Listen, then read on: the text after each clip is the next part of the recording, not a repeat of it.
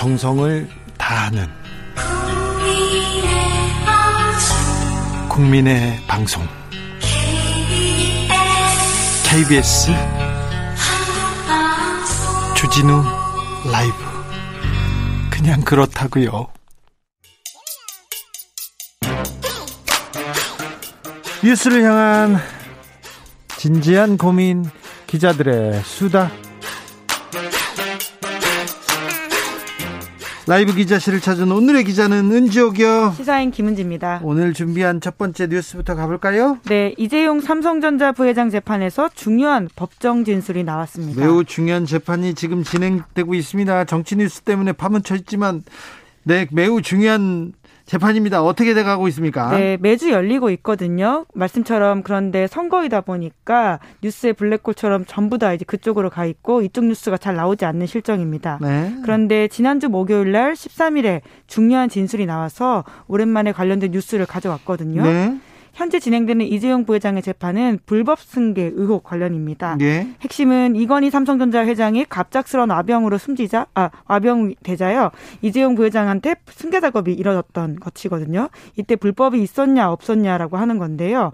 이 과정에서 이 부회장에게 유리하게 회계 조작이 있었다 이렇게 검찰은 판단하고 이 부회장을 기소했습니다. 기소했죠. 네, 그래서 이번 재판에 해당 삼성물산과 제일모직 합병 비율 검토 보고서를 썼던 딜로이트 안진의 전직 회계사가 증인으로 나왔는데요. 예. 2015년 5월 22일에 자신의 팀에 합병 비율 검토 보고서를 의뢰한 삼성물산 쪽을 만나가지고 힘들다 이런 이야기를 했다라고 합니다. 삼성 측 요구대로는 힘들다. 네, 그렇죠. 그러니까 이 시가총액을 봤을 때 맞춰줄 수 없다 이런 이야기를 했다라고 하는데요. 네. 그러면서 좀 대안을 제시하자 삼성 쪽에서 이런 보고서는 필요 없다 이렇게 역정을 내기도 했다라고 진술했습니다. 삼성이 원하는 보고서를 써달라고 했는데 안 된다고 그 절충안을 냈더니 이런 보고서는 필요 없다 이렇게 했다는 거죠. 네, 이제 그런 일도 겪었다라고 하고요. 네. 결과적으로 결과적으로는 고객사 의견에 안진이 맞춰졌다라고 합니다. 네. 그래서 제일모직에 유리하고 삼성물산에 불리한 그러니까 정확히는 이재용 부회장 일가에게 유리한 식으로 보고서가 나왔다라고 하는 건데요. 네. 그 보고서를 바탕으로 당시에 논란이 되었던 국민연금이 합병에 찬성하게 되는 근거가 됩니다. 그 국민연금도 처음에는 저, 저기 이거 안 된다고 합병 찬성할 수 없다고 했는데 이재용 부회장이 플랜 B가 없다면서 이게 좀 압박했었죠. 그 네, 사안으로 국민연금에 있는 사람들은 구속됐습니다. 네, 그래서 결과적으로 이 보고서가 아주 중요한 근거 중에 하나였다라고 볼 수 있는데 네. 그런데 이제 그때 해당 회계사는 배임을 공식하는 것밖에 안 된다라고 하면서 내부적으로 문제 제기도 하고 이메일로 그 기록을 남겼다라고 해요. 네. 그래서 검찰에서 이런 이야기도 했다라고 하는데 하지만 상황이 진행되자 울며 겨자 먹기식으로 보고서 냈다라고 밝혔다라고 하거든요. 네. 그리고는 관련 수사가 시작되자 결국 2020년 연말에 안진에서 퇴사했다라고 밝혔습니다. 아 그래요? 왜 그만뒀죠? 네, 법정에서 진술하기로는 이렇게 이야기했는데요. 불법 승계 의혹 재판 대응과 관련해서 자기 입장에 다른 부분이 있었는데 하지만 회사에서는 합병 비율 평가 업무에 대해서 문제가 없다는 식으로 대응했다라고 하고요. 네. 자기가 반대 의견을 냈고 결과적으로 사표를 쓸 수밖에 없었다라는 취지의 이야기를 아, 했습니다. 삼성뿐만 아니라 회사에서도 압박이 와서 어쩔 수 없이 사표를 낼 수밖에 없었다. 네, 결과적으로는 그 조작된 보고서가 나가는 상황에 있어서 회사도 입을 좀 맞춰달라라는 상황에 이야기를 할 수밖에 없지 않았겠습니까? 네. 이제 그런 거에 대해서 맞춰줄 수 없었다라는 취지의 이야기를 했었다라고 하는데요. 이를 통해서 이번 재판에서 중요한 국면을 맞게 됐다라는 평가가 나옵니다. 네. 왜냐하면 이제까지 이 재판에 출석했던 사람들은 대부분 삼성 출신이거나 현직 삼성맨들이었거든요. 그래가지고 문제가 없다. 이거는 다 당연히 잘한 거다. 이렇게 계속 얘기하고 있었죠. 네, 이재용 부회장 쪽에 유리한 증언들이 많이 나왔고 그런 증언을 할 수밖에 없는 처지에 있는 사람들이 많았습니다. 하지만 이번에는 삼성과 연고도 없고 현직에 있지 않는 전직 회계사이기 때문에 이 증언의 무게감을 어떻게 볼 것인가라는 부분이 있거든요. 전 근데 이 증언의 무게감은 굉장히 어 막중한데 근데 근데 이분이 이 진술을 계속 고수할 수 있을지 저는 그게 걱정이 되네요. 네, 바로 다음 재판에서는 해당 증인에 대해서 이재용 부회장 쪽 반대 신문이 있기 때문에 예. 어떻게 진행될지 좀 봐야 될 것 같은데요. 압박이 좀 많지 않을까 싶긴 합니다. 예전에는 이런 그 삼성의 불리한 증인이나 그런 그 사람이 있으면 삼성에서 팀을 꾸려가지고 그분을 모시고 해외나 국내 어디로 여행을 떠나버리는 그런 작전을 구사했다고 김용철 전 삼성그룹 법무팀장에게 얘기했었죠. 네. 다음 뉴스 만나볼까요? 네, 공군 전투기가 추락해서 조종사가 순직하는 사건이 또 벌어졌습니다. 네. 심정민 소령 연결식이 지난주에 있었죠? 네, 이번 일 계기로 반복되는 전투기 사고의 근본적인 해결책 바라는 목소리가 커지고 있는데. 그러, 그러게요. 이거, 이게 비행기가 늙어서 비행기가 낡아서 그렇다면서요. 네, 이번 비행기만 하더라도 1986년에 도입됐다라고 하는데요.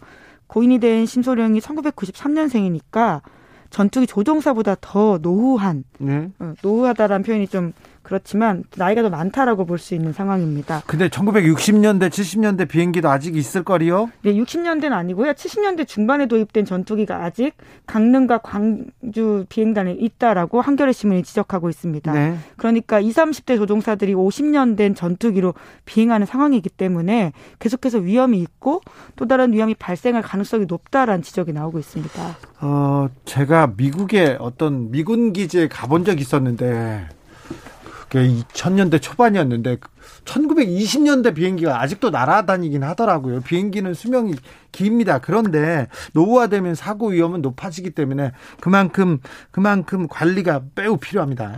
네, 그래서 2000년대 이후에 F4, 5를 합쳐가지고 모두 15대가 추락했다라고 하는데 조종사가 17명 순직했습니다. 아. 그래서 사고 단골 전투기다 이런 악명까지 있는데요. 네. 그러니까 억지로 전투기 수명을 늘려놓으면서 발생하는 문제가 한둘이 아니다라고 하는데 오래된 전투기라서 부품이 단종돼서 부품을 마련하기 위해서 정비사들이 사투를 벌이기도 하고요. 퇴역한 전투기 기체를 뜯어서 부품을 얻고 그래도 부품이 없으면 멀쩡한 다른 전투기에서 부품을 빼와서 돌려막는 식도 아니, 있다라고 근데 우리나라 합니다. 지금 전투기 그 그리고 지금 이 무기 구입에 굉장히 많은 돈을 쓰고 있거든요. 그런데 왜 이렇게 장비 교체가 안 되고 있습니까? 네, 그러니까 늘 논란이 있어가지고 거기에 시간을 보내고 그리고 또 정권이 바뀌고 사업은 또 늦어지고 이런 상황이라고 하는데요.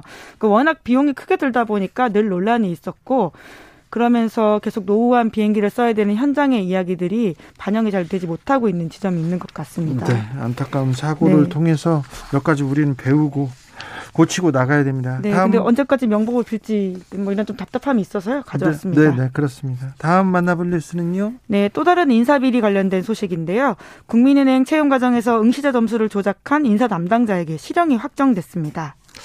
실형이요. 인사 담당자는 실형을 받았습니다. 얼마나 받았습니까? 징역 1년이 최종 확정이 됐는데 네. 최근 대법원이 그렇게 발표했습니다. 네. 원심을 확정했다라고 하는 건데요. 당시에 인력 지원 부장이었던 상무 권모 씨가 징역 1년 집행유예 2년 또 받았다라고 하고요. 또 다른 사람은 징역 10개월의 집행유예 2년. 그리고 국민은행에는 벌금 500만 원이 확정됐다라고 합니다. 아, 그런데 이게 채용 비리를 했는데 집행유예고 국민은행은 돈을 많이 버는 엄청나게 큰 회사인데 벌금 500만 원이요. 네, 그러니까 인사팀장 한 명이 실형을 받은 거고요. 나머지 두 명은 집행유예. 그리고 말씀처럼 국민은행은 사실 벌금 500만 원이 국민은행 어떤 규모에 비해서는 굉장히 적지 않습니까? 사원들도 훨씬 월급도 훨씬 더 많이 받습니다. 그러니까 지금 인사팀장은 징역 1년이고 위에 위에 있던 상무, 상무 본부장, 본부장, 은행장 예. 이런 사람들은 거의 그냥 빠져나가네요. 네, 그 혐의를 보시면요. 2015년 상반기 신입 행원 채용 과정에서 남성 합격자 비율을 높일 목적으로 남성 지원자의 서류 전형 점수 평가를 높였고요. 여성 지원자의 점수를 낮춘 혐의를 받고 있습니다. 2차 면접 과정에서도 마찬가지였고요. 그 청탁 청탁이 있었잖아요. 네, 그렇게 해서 20명이 부정한 방법으로 합격됐다라고 합니다. 그러니까 이게 부정 채용이 있었어요. 네. 왜 그런데 이렇게 형이 좀 어, 생각보다는 적고요. 그리고 1심에서는 집행유예가 나왔다면서요? 네, 임직원 모두에게 각각 징역 1년에 집행유예 2년 선고됐는데요. 그나마 2심에 올라가서 형이 올라가는 게 한 경우가 있습니다. 네. 심지어 1심에서는 이렇게 평가했는데요. 경제적 이득을 취했다고 볼 사정이 없고 잘못된 관행을 답습하는 과정에서 범행에 이르르게 됐다라면서 해당 범죄의 의미를 낮게 평가했습니다. 참. 판사님들 참 따뜻하셔. 잘못된 관행을 답습하는 과정에서 어쩔 수 없이 범죄를 저질렀다고 너무 가슴 아파하시네요. 네, 피해자가 분명히 존재하는 사건이고요. 그러면 그리고 어떤 신뢰를 낮추고 있기 때문에 이것들은 굉장히 엄정하게 처벌해야 함에도 불구하고 당시 그렇게 집행유예가 있었는데 그나마 2심에 와서 인사팀장의 형은 올라갔는데 나머지는 모두 1심과 같았다라고 합니다. 네. 이런 판결을 어떻게 봐야 되는 건지 그리고 부정 채용은 이 사회 공정 상식 상식을 나타내는 아주 중요한 이런 신뢰 기준 아닙니까? 네, 더 이상 시스템을 믿지 못하겠다라고 하는 부분이 있기 때문에 아주 엄정하게 처벌해야 된다고 생각하거든요. 20명이 넘는 사람이 부정한 방법으로 입학했어, 저 합격했어요. 어, 뭐 사람들이 실력, 노력보다 이게 줄이 중요하다. 어? 관계가 중요하다 이 생각하지 않겠습니까? 네, 게다가 2015년에 일어난 일이거든요. 네. 예, 그 이후에 또 얼마나 많은 일들이 있었고 좀 종종 소개해드리지만 제대로 바로잡지 못하고 있는 것들이 많습니다. 채용 비리 네. 사건이 있, 있습니다. 이 부분도 굉장히 좀 안타깝습니다. 신뢰를 생명으로 해야 될 은행에서 채용 비리가 계속 일어나고 있는 것 잘못됐습니다.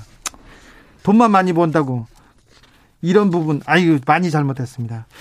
8237님께서 삼성 이재용 부회장 복 받았어요. 다들 김건희 뉴스에 몰입돼 가지고 저 재판에 신경을 못 쓰고 있네. 아, 그러네. 건희 뉴스에 지금 건희 뉴스 때문에 재용 부회장 복 받았네요. 2861님께서는 최민희 의원님 대 김용남 의원님 친해지는 거 결사 반대합니다. 근데 바깥에선 친한데 가끔 사안에 따라서 그렇게 크게 음, 다투시는 척 하시더라고요. 자, 기자들의 사 시사인 김은지 기자와 함께 했습니다. 감사합니다. 네, 감사합니다. 교통정보센터 다녀올게요. 김한나 씨.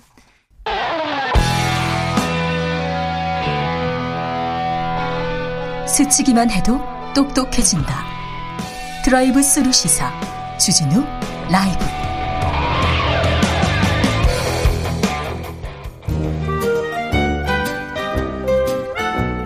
민생이 먼저다. 함께 잘 먹고 잘 사는 법 찾아보겠습니다. 민생과 통하였느냐? 생생민생 통. 안진아 소나 민생생각 안진걸 민생경제연구소장 어서 오세요. 네, 안녕하십니까. 오늘은 어디서 오시는 길입니까? 어, 방금 이제 쏟아지는 눈 속에서 네. 택배 기사님들 농성장에서 왔는데 예. 좀 어, 두운 소식이니까 네. 좀 밝은 소식부터 먼저 한두 개 전하고요. 네. 주말에 제가 일단 3차 백신 맞았는데 네. 몸이 안 아팠다. 네. 어, 그거하고 두 번째. 그렇게 또 안진걸 소장님의 건강에 대해서 그렇게 아니, 염려하는 사람들은 많지는 않습니다. 3차 백신 맞고 중요하지만 네. 부스트샷 맞고 아팠다는 분들도 있어서 아, 그래요? 저는 안 아팠다. 이런 네. 이제 그런 다양한 있도록 정보를 드린 거고요. 예. 자동차세 네. 지난주에 제가 1월 달에 통합 납부했습니다. 네. 10%는 할인 받았습니다. 네. 원래 6월 달, 10월 달 두 번 나오잖아요. 근데 그걸 1월에 통합 신청을 하잖아요. 그러면 한 번에 내 납부를 하면 되는데 그 장점이 뭐냐? 일단 번거롭 번거롭지 않잖아요. 두 번 안 내니까. 네. 한 되게 편하죠. 그리고 세금이 10%는 할인됩니다. 지난해 5만 원, 6만 원씩 할인 받은 분들이 꽤 있습니다. 지난해 1월에도 우리 이 소식 전해 드렸는데 그것 때문에 어나 10%돈 벌었어 이렇게 얘기하는 분들이 있었어요. 아, 그럼요. 제가 네. 지난주에 매불쇼에 나가서 이야기를 했는데 그것 때문에 본인 10% 할인 받았다고 자랑하신 분이 많았어요. 근데 아마 오늘 또, 아, 깜빡했는데 하면서 10% 이제 내일 신청하시면 돼요. 구청 자동차, 구청 세무과나 유택스, 이택스 있잖아요. 세금 내는데. 네. 하시면 되는데 이게 5만 원이 작은 돈이 아니잖아요. 예를 들면 5만 원 안팎인데. 네. 요즘 딸기 사다가 던졌다는 분들 굉장히 많거든요. 너무 비싸서. 그래서 네. 자동차 통합 납부 꼭 신청하시고요. 한 번 신청해 놓으면 다음 내년부터는 자동으로 연락이 옵니다. 1월 달에 내라고. 네. 굉장히 편한 거죠. 자, 방금 눈이 쏟아지는 민주당사 앞에서 제가 잠깐 택배기사님들 농성장에 갔는데 비닐, 천막도 없이 비닐 속에서 농성을 하고 있는데요. 아, 너무나 추워서 잠깐 30분 있는데 몸이 견디가 어려웠거든요. 근데 네. 이분들이 거기서 노숙 농성을 하고 있습니다. 아, 이거 지금 며칠째죠? 자, 파업은 지금 21일째고요. 3주째고요. CJ 본사 앞에 단식 농성단이 어, 12일째고요. 오늘 12일째 지금 굶고 예, 예. 있어요. 예. 민주당 거기가 이제 대표단들 중심으로 10여 분이 단식 농성을 시작했어요. 그다음 민주당사 정부나 여당이 좀 더 적극적으로 나서달라. 야당은 이 이슈에 대해서 별로 관심이 없는데 정부 당은 사회적 합의를 이끌어내지 않았느냐. 책임 있게 끝까지 해달라고 호소하는 단식 농장에는 100명의 택배 기사님들이 단식 농성하고 있어요. 근데 천막을 못 치게 해서요. 경찰이 지금 단식 4일째인데 비닐이 제가 지금 갔다 왔습니다. 비닐이라고 하잖아요. 옛날에 비닐. 네. 비닐만 쳐놓고 100분이 노숙 철야 단식 농사를 하고 계세요. 100분이나요? 100여 분이나요. 어. 그래서 내일 이분들이 제가 지금 우리 시제대 안톤에 너무 아쉬운 게 자, 이렇게 사태가 길어지면 이 자체로도 굉장히 비인간적인 상황이고 어, 일부 지역에서는 택배사람이 2천여 명 정도 파업에 동참했기 때문에 일부 지역에서는 지금 택배 물건 차질이 발생하고 있습니다. 그다 설날 앞두면 물건이 계속 늘어날 텐데 소비자들도 큰 불편을 겪을 수밖에 없는 거잖아요. 시제 대한통운이 대화에 나서는 마침 택배 노조에서 지난 14일 날 국회 앞에서 기자회견 열었습니다. 그래서 3일 동안 오늘 기자회견 14일 날 제안했으니까 72시간 동안 무조건 대화를 하자고 제안했거든요. 시제 대한통운에. 근데 시제 대한통운에서 너무 아쉬운 게 여러 번 말씀드렸지만 택배 기사는 그 고용 구조가 시제 대한통운 직접 고용을 안 하고 시제 대한통운은 대리점하고 계약을 맺고 대리점도 또 기사님들을 고용하는 게 아니라 기사님들하고 자영업 계약을 맺습니다. 위탁에 위탁으로 돼 있다 그랬잖아요. 그러니까 우리는 택배 노조원들과 교섭 의무가 없다. 우리가 고용한 사람이 아니다라는 입장만 지금 되풀이하고 있어요. 이분들이 CJ 대한통운 차량을 타고 CJ 대한통운 옷을 입고 CJ 대한통운의 주문을 받아서 CJ 대한통운의 이름으로 문자를 보내고 집에 가서 물건을 갖다 주는 분들이잖아요. 이렇게 대화를 거부하면 어떻게 하냐는 겁니까? 날도 추워지죠, 춥죠, 설날은 다가오죠, 물량은 지금 쌓이고 있죠. 네. 그래서 쟁점이 뭐냐? 다시 한번 말씀드립니다. 작년에 170원, 올해 100원 시대 한 통운이 요금 인상했습니다. 네. 이분들이 이렇게 피켓을 들고 있어요. 합의 초과연 3,500억, 500억. 공정하게 분배해라. 사회적 합의에서 초과 이윤이 3,500억 생겼습니다. 그 중에 예. 일부는 대부분은 택배 노동자들한테 갈 줄 알았는데 노동자들한테는 안 가고 회사가 예. 배만 두드리고 있으니 그렇게 예상 초과로 이득을 시제단통이 더 있는 것으로 추정되는 게 택배 기사님들 주장에 하면 3천에서 3,500억이나 달한다는 겁니다. 아이고요. 제가 지난주에 국토부랑 함께 이 사회적 합의가 얼마나 잘 되고 있는지 한 사업장을 방문 저도 했었거든요. 그 어떤 사업장들은 택배 기사님들 처우 개선에 잘 사용을 했습니다. 그렇게 점검이 됐어요. 근데 업계 1인 시대동만 기사님들에게는 처우 개선에 찔끔 쓰고 본인들의 영업이익을 엄청 누리는 것으로 악용했다는 의혹이 지금 일고 있는 겁니다. 지적이 예, 예. 일고 있는 겁니다. 네. 이러 그래서 파업까지 발생했어. 그러면 시제대한통운이 책임 있는 기업이라면 대화에 나서야죠. 네, 알겠습니다. 어떻게든 네. 합의를 봐야 될 거 아닙니까? 빨리 예. 추운데 추운데 바깥에서 노동자들이 떨고 있습니다. 굶고 어, 있습니다. 예, 너무 좀 아쉽습니다. 좀 적극적으로 예. 회사에서 좀 CJ 대한통운 좀 좀 따뜻하게 좀 해주세요. 예, 예. 2860님께서 자동차세 정정 필요한 것 같아요. 10%가 아니고 1월에 통합 납부하면 9.15% 할인입니다. 아, 정확히는 그렇습니다. 네. 예, 대략 10%. 자, 0161님, 저도 자동으로 고지서 날아왔어요. 9.15%요. 네. 0798님께서 안진걸 소장님 나오시는 로고성은 너무 즐거운데요. 소장님 갖고 오는 소식들은 너무 마음이 아파요. 아, 그래서 마음 아픈 소식이 없, 자동차 10% 할인하는 거. 그거 하자마자 지금 네, 자 알겠습니다. 네. 자 당정이 본격적인 추가 경정 예산 논의에 들어갔습니다. 예, 예, 자 이번 추경에 꼭 포함되는 게 뭔지 좀 짚어 주십시오. 예. 일단 추경 한 해 만에 논쟁이 있었잖아요. 50전에 100전에. 네. 그렇게 사람 애간장 태우면 안 됩니다. 그 상태에서 초과 세수가 10조 정도 더 발생한 걸 확인되고 문재인 대통령이 전격적으로 지시해서 당정이 정부 여당이 추경을 일단 합의했습니다. 이거 우리 국민들 요구가 관철된 거죠. 근데 오늘 회의를 했는데 민주당에서는 25조가 필요하다. 근데 정부에서는 14조쯤이라고 이렇게 맞서고 있습니다. 근데 14조로 지금 정부가 설명하는 안은 뭐냐면 방역 지원금하고 소상공인 방역 지원금이 320만 명한테 100만 원씩 지급되고 있잖아요. 지금 지급이 되고 있는데 예. 이걸 300만 원으로 확대하고 그럼 320만 명한테 또 300만 원을 더 주는 건가요? 예, 그렇습니다. 그거랑 그다음에 소상공인 손실보상금이랑 해가지고 14조 정도면 된다라고 이야기를 하는 겁니다. 예. 근데 14조는 너무 작습니다. 자, 윤석열 후보도 50조 얘기하고 김종인 위원장도 100조 이야기했잖아요. 예. 그다음에 이재명 후보도 50조 이야기하다. 네. 그렇다면 네. 정안 되면 현실적으로 50조 100조는 사실 쉽지 않거든요. 추경을 1월 달에 지금 네. 올해가 되자마자 30조라도 조, 그 조성하자고 현실 제안했습니다. 네. 거기서 더 나와서 민주당이 더 현실적으로 24조를 제안했는데 오늘 그거에 대해서는 합의가 안 됐습니다. 결국은 소상공인들이 320만 명에게 300만 원 지급되고 손실보상금이 일부 올라가는 거로 모자라다. 더 대상도 더 확대하고 우리가 보통 장업자로 550만 명이라고 하잖아요. 네. 근데 지금 정부가 방역증금을 주는 대상은 320만 명이거든요. 네. 손실보상금을 주는 대상은 100만 명도 안 됩니다. 예. 이 대상을 늘리고 금액을 더 늘리면 정부가 제출하려고 하는 14조로는 어림없는 것이죠. 그리고 저희는 작년에 총 더 거친 세금이 예상보다 60조 안팎이라고 60조 지금 확인이 됐거든요. 네. 그걸 감안하면 이러면 소상공인들에게 만약에 20조 안팎을 쓰잖아요. 거기다 10조를 만약에 더 늘리면 30조 추경 이재명 후보가 말한 것처럼 30조 추경이면요. 소상공인들에게 정부가 말한 14조보다 20조를 늘리고 나머지 10조는 우리 국민당 20만 원씩 전국민 재난지원금이 가능해집니다. 네. 그러니까 이렇게 30조 안팎으로 조성을 해서 소상공인들에게 제대로 보상해주고 그다음에 어, 대선 후에라도 2년이 넘게 어, 방역으로 고통받고 온갖 비용이 들었던 우리 국민들에게 네. 1인당 이 30만 원씩이라도 전 국민 재난지원금을 주는 게 맞지 않냐. 이건 이제 민생 시민단체들이 강력하게 촉구하고 있는 내용입니다. 알겠습니다. 은행으로 돈이 몰린다면서요, 소장님? 어, 이건 그 예금 금리 너무 적고 대출 금리 너무 높아서 열받았던 국민들에게 조금 도움이 되는 소식이고 우리 주진우 라비에서도 정말 여러 번 저희 지적해서 일부 받아들이는 것 같아서 기분 좋습니다. 자, 아예 그냥 은행명을 알려드리겠습니다. 신한은행이 안녕 반가워 적금이라는 걸 냈는데요. 네. 적금 이자가 연 4.4%입니다. 이거 얼마 만에 들어보는 소식입니까? 어, 그래요? 예. 그동안 우리 은행에 넣어놓으면 아예 물가보다 더 저기서 마이너스 금리거나 네. 사실 좀 괜찮은 적금 상품들도 이제 이율이 2%. 1%가 안 됐습니다. 네. 2%대를 찾아보기 어렵거든요. 4.4% 금리나 나왔고요.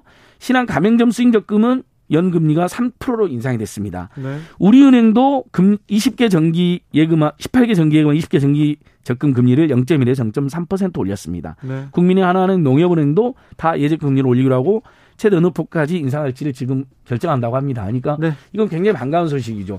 그러니까 예를 들면 금리가 너무 적으니까 필요 이상으로 주식이나 부동산으로 투자하셨던 분들도 네. 리스크가 있잖아요. 사실 그렇죠. 투자로 리스크가 네. 있고 그걸 알려줘야 되잖아요. 네. 근데 부동산 같은 경우도 자금이 투기 자금으로 흘린다거나 아니면 부동산에서 투자했다 실패하신 분도 있거든요. 더욱이 지금은 대세 하락기라고 해서 부동산 가격이 지금 서서히 하향하고 있으니까 더욱 조심해야 되잖아요. 네. 그런데 적금이 4.3% 올라갔다. 예금이 올라간다. 네. 그러면 국민 입장에서는 은행에 다시 돈을 맡기고 이게 은행으로 돈이 들어가면 유동성 해소돼서 부동산 투기를 근절하러 집값을 잡는데도 일정하게 도움이 될 수 있다라는 어, 분석을 하고 있습니다. 소장님 민생 꿀팁 몇 개 알려주세요. 아 이거 또 마지막으로 자동차세 10% 못지않게 중요한 건데 저는 이거 제가 직접 해봤습니다. 예. 못 쓰는 냉장고나 선풍기 같은 거 이거 버릴 때 주변에 그 돈을 내고 아파트 단지에 그 청소업체한테 돈을 내고 버리는 분들이 있어요. 돈 내야 돼요, 돈. 그러실 필요가 없습니다. 폐가전은 자 매출 폐가전 제품 매출 예약 시스템이라는 걸 통해서요. 전자 제품 어, 공제조합이라는 게 있습니다. 전자 제품 자원순환 공제조합에 여기서 무료로 가져갑니다. 그리고 이게 법에 의해서 시민의 권리로 되어 있습니다. 예. 금리나 요구권이 시민의 권리인 것처럼 제발 대출 금리 너무 비싼데 제발 인하 좀 해달라 하는 금리나 요건이 시민의 권리인 것처럼 법에 보장된. 그래서 자 지금부터 규모가 큰 냉장고나 선풍기 같은 것은요 그냥 하나씩 가져갑니다. 세탁기 같은 거 있잖아요. 네. 돈 주고 버리지 마시고 어 매출 예약 시스템, 그러니까 폐가전 제품 배출 예약 시스템에 들어가서 온라인으로 신청을 하거나 자, 잠, 잠시만요. 그 네. 사이트 이름이 뭐라고요? 폐가전 제품 매, 배출 예약 시스템. 아 그렇게 좀 복잡해요? 그러니까 네. 어쩔 수가 없어. 그냥 네. 폐가전 회수. 네. 폐가전 회수 치시면 돼요. 네. 아니면 전자제품 자원순환 공제조합. 근데 어렵잖아요. 네. 그냥 폐가전 해수라고 치면 다 나오고요. 제가 지금 해보고 왔고요. 네. 콜센터 또 우리 인터넷에 들어가서 하는 거 익숙치 않은 분들은 저는 콜센터로 했어요. 예. 1599-0903입니다. 1599? 1599에 0903으로 전화하면요. 네. 아주 친절하게 자, 뭐뭐 버릴 겁니다. 그래요. 그럼 보통 냉장고 세탁기 버리는 경우가 많잖아요. 오래돼가지고. 자, 에어컨도 버릴 수 있습니다. 네. 이게 큰 것을 어, 이렇게 어느 날 온다고 연락을 주십니다. 네. 그러면 이사 이사하실 때 네.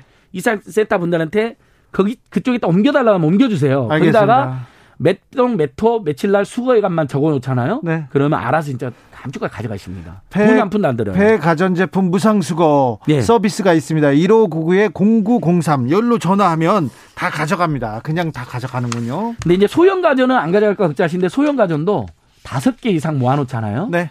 조그마한 것들 있잖아요. 네. 막 카세트 테이프 이런 거 옛날에 네. 요것도 라디오 뭐 이런 거 예. 다섯 개 이상 모아놓으면 가져갑니다. 그렇습니까? 그러니까 이거 이건 법에 의한 시민의 권리다는 거. 네. 그러니까 미안하실 필요도 없어요. 이건 시민의 권리고 이건 국가에도 도움이 되는 겁니다. 네. 그 부품들을 회수해 가지고 다시 그렇죠. 좋은데 쓰셔야 되잖아요. 1599-0903 네, 1599-0903 이게 주소입니다. 폐가전 예. 무상 배출 예약 시스템입니다. 9893님, 저도 했는데요. 편해요. 얘기합니다. 아, 진짜 편. 저도 했다니까요. 저는 저기 네. 돈 주고 버렸는데. 그러니까 잘 몰라가지고 그 책상 같은 거 버릴 때 돈 주고 버리시잖아요. 네. 그때 폐가전도 돈 주고 같이 버리는 거예요. 그렇죠. 매출은 몇만 원이 나와요. 네. 근데 저는 책상은 어쩔 돈 주고 버렸지만 폐가전은 다 이쪽에 해가지고 무상으로 수거간 걸 확인했습니다. 알겠습니다. 생생민생통 안진걸 수장 오늘도 감사했습니다. 예, 고맙습니다. 오늘도 수고하고 지친 자들이여 여기로 오라. 이곳은 주기자의 시사 맛집 주토피아. 주진우 라이브.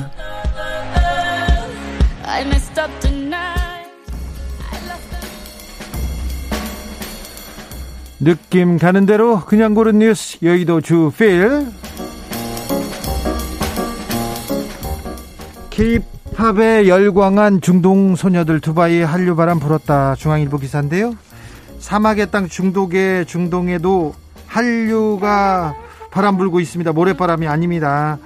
아랍에미레이트에 두바이 엑스포가 열리고 있어요. 엑스포가 열렸는데 케이팝 콘서트 열었는데 6천 명 넘는 사람들이 와서 어, 뜨거운 열기를 확인했다고 합니다. 음, 191개국에 참가한 두바이 엑스포에서 한국관이 한국 가기 가장 hot place입니다. 그래서 규모도 크고요. 사람도 정말 많이 온다고 합니다. 한국이 세계 다섯 번째로 규모가 크고요. 어, 한국 문화를 감상하고 그리고 한국의 첨단 기술을 이렇게 자랑하고 있다고 합니다. 대전 엑스포 생각나십니까? 그때 한국관 생각해 보면 아 저기 미국이랑 뭐 서양 큰 나라는 정말 멋있다 이렇게 생각했는데 야, 우리가 지금 다섯 번째로 큰 크고 앞선 문화를 보여주고 있다고 합니다. 최근에요. 영화를 보면 디카프리오 나온 영화에서 한국이 관심 가져주니까 좋아. 막 그런 대사 가 나온답니다. 그리고 클로이 모레츠 나온 영화에서는요. 미국이 디스, 디스토피아 시대가 되니까는 미국으로 미국의 미국 사람이 한국으로 탈출하고 싶다. 우리 아이 우리 어 뭐지 여자친구와 함께 한국으로 탈출하고 싶다. 이런 얘기를 영화에서도요. 한국의 국격이 높아진 거를 어, 그냥 느낄 수 있습니다. 여러 군데에서 느껴집니다.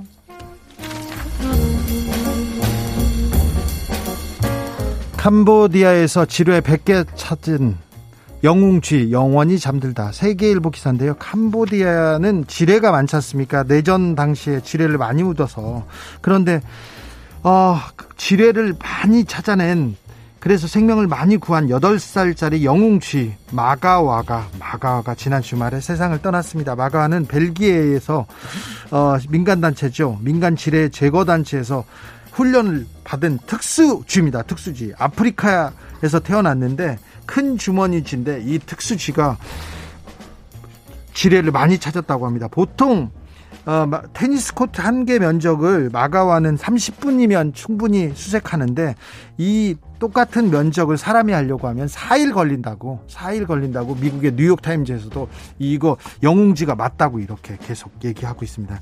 캄보디아에서는 어, 1979년 이후로 사상자가 6만 명 넘게 나왔습니다. 지뢰 피해로 말입니다. 우리도 지뢰가 있어서 어우 걱정이 되는데요. 어, 미국에는 미키마우스, 미니마우스, 제리도 있었죠. 그런데 캄보디아에는 훌륭한 지 마가가 있었네요. 우리나라에는 어떤 지가 있는지, 어떤 지가 있는지 기억이 안 나네요. 네. 알겠습니다.